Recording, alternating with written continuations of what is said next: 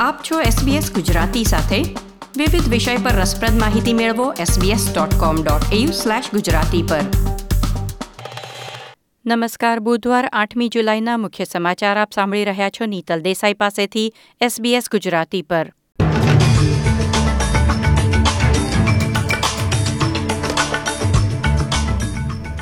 આજના મુખ્ય સમાચાર. આજથી લગભગ પાંચ મિલિયન ઓસ્ટ્રેલિયનો છ સપ્તાહ માટે લોકડાઉનમાં એસીટીમાં એક મહિના પછી પ્રથમવાર ત્રણ નવા કોરોના વાયરસ કેસ નોંધાયા. ન્યૂ સાઉથ વેલ્સ વિક્ટોરિયાના સરહદી ગામના રહેવાસીઓ માટે પ્રીમિયરની ચેતવણી.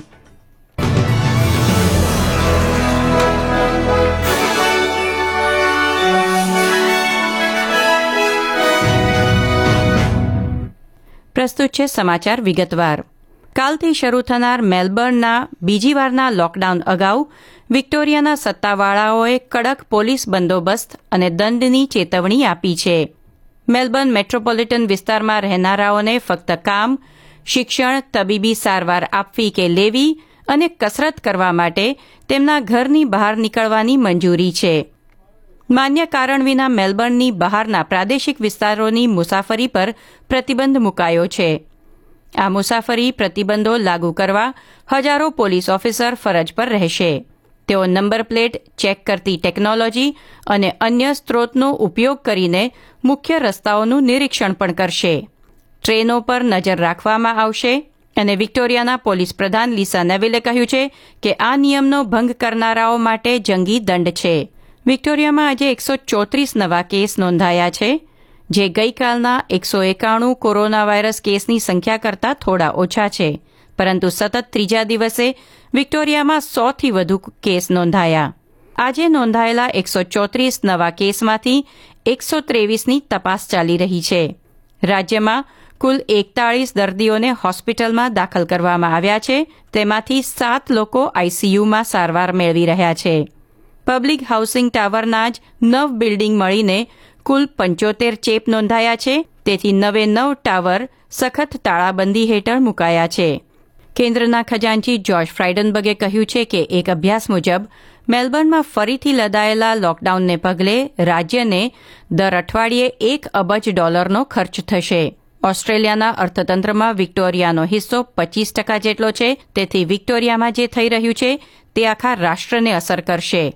શ્રી ફ્રાઇડનબર્ગ કહે છે કે વિક્ટોરિયામાં કોવિડ નાઇન્ટીન ચેપમાં નવા કેસ નોંધાયા તે અગાઉ અર્થતંત્ર માટે સકારાત્મક સંકેત હતા, પરંતુ હવે ગ્રાહકોનો આત્મવિશ્વાસ ફરી એકવાર ઘટી રહ્યો છે. વિક્ટોરિયાના એક યુવકને ન્યૂ સાઉથ વેલ્સ આવ્યા પછી કોરોના વાયરસ હોવાનું નિદાન થયું છે. વિક્ટોરિયા છોડતા અગાઉ યુવક અને તેના કુટુંબીજનોએ કોવિડ ટેસ્ટ કરાવ્યો હતો, જેના પરિણામ નેગેટિવ આવ્યા પછી તેમણે ન્યૂ સાઉથ વેલ્સનો પ્રવાસ કર્યો હતો. રાજ્યના આરોગ્ય અધિકારીઓનું કહેવું છે કે ટેસ્ટમાં ભૂલ થઈ હોવાનું જાણવા મળતા તેમનો ફરીથી સંપર્ક કરવામાં આવ્યો હતો. હાલ આખા પરિવારને આઇસોલેશન માટે અલગ રાખવામાં આવ્યા છે અને તેમના પ્રવાસ દરમિયાન તેમની સાથે ટાથરા હોટલમાં રહેતા લોકોનો સંપર્ક કરવામાં આવી રહ્યો છે. પ્રીમિયર ગ્લેડિસ બેરેજિકલિયને અપીલ કરી છે કે બંને રાજ્યની સીમા પર આવેલા ગામોની મુલાકાતે જવાનું લોકોએ ટાળવું, નહીં તો સરહદી ગામોમાં તાળાબંધીનો અમલ કરવાની જરૂર પડે તેવી શક્યતા છે. નોર્ધન ટેરેટરીએ વિક્ટોરિયા સાથેની સરહદ અચોક્કસ મુદત માટે બંધ કરી દીધી છે. તો એ સિટીમાં પણ એક મહિના પછી પ્રથમવાર ત્રણ નવા કોરોના વાયરસના ચેપ નોંધાયા. તેને પગલે વિક્ટોરિયા સાથેની સીમા બંધ કરી દેવાઈ છે. ચીનની મુલાકાતે જનાર ઓસ્ટ્રેલિયન નાગરિકોને ચેતવણી આપવામાં આવી છે કે તેમને કોઈ ચોક્કસ કારણ વિના પણ અટકાયતમાં લેવામાં આવે તેવી શક્યતા છે. કોરોના વાયરસને પગલે વિદેશ પ્રવાસ પર પ્રતિબંધ છે, પરંતુ અમુક અનિવાર્ય સંજોગોમાં નાગરિકોને પ્રવાસની પરવાનગી આપવામાં આવે છે. તેથી ઓસ્ટ્રેલિયાના વિદેશ મંત્રાલયે નવી સૂચના બહાર પાડી છે. જેમાં કહેવાયું કે ચીનના કડક રાષ્ટ્રીય સુરક્ષા કાયદા હેઠળ વિદેશીઓને પણ અટકાયતમાં લેવામાં આવ્યા છે.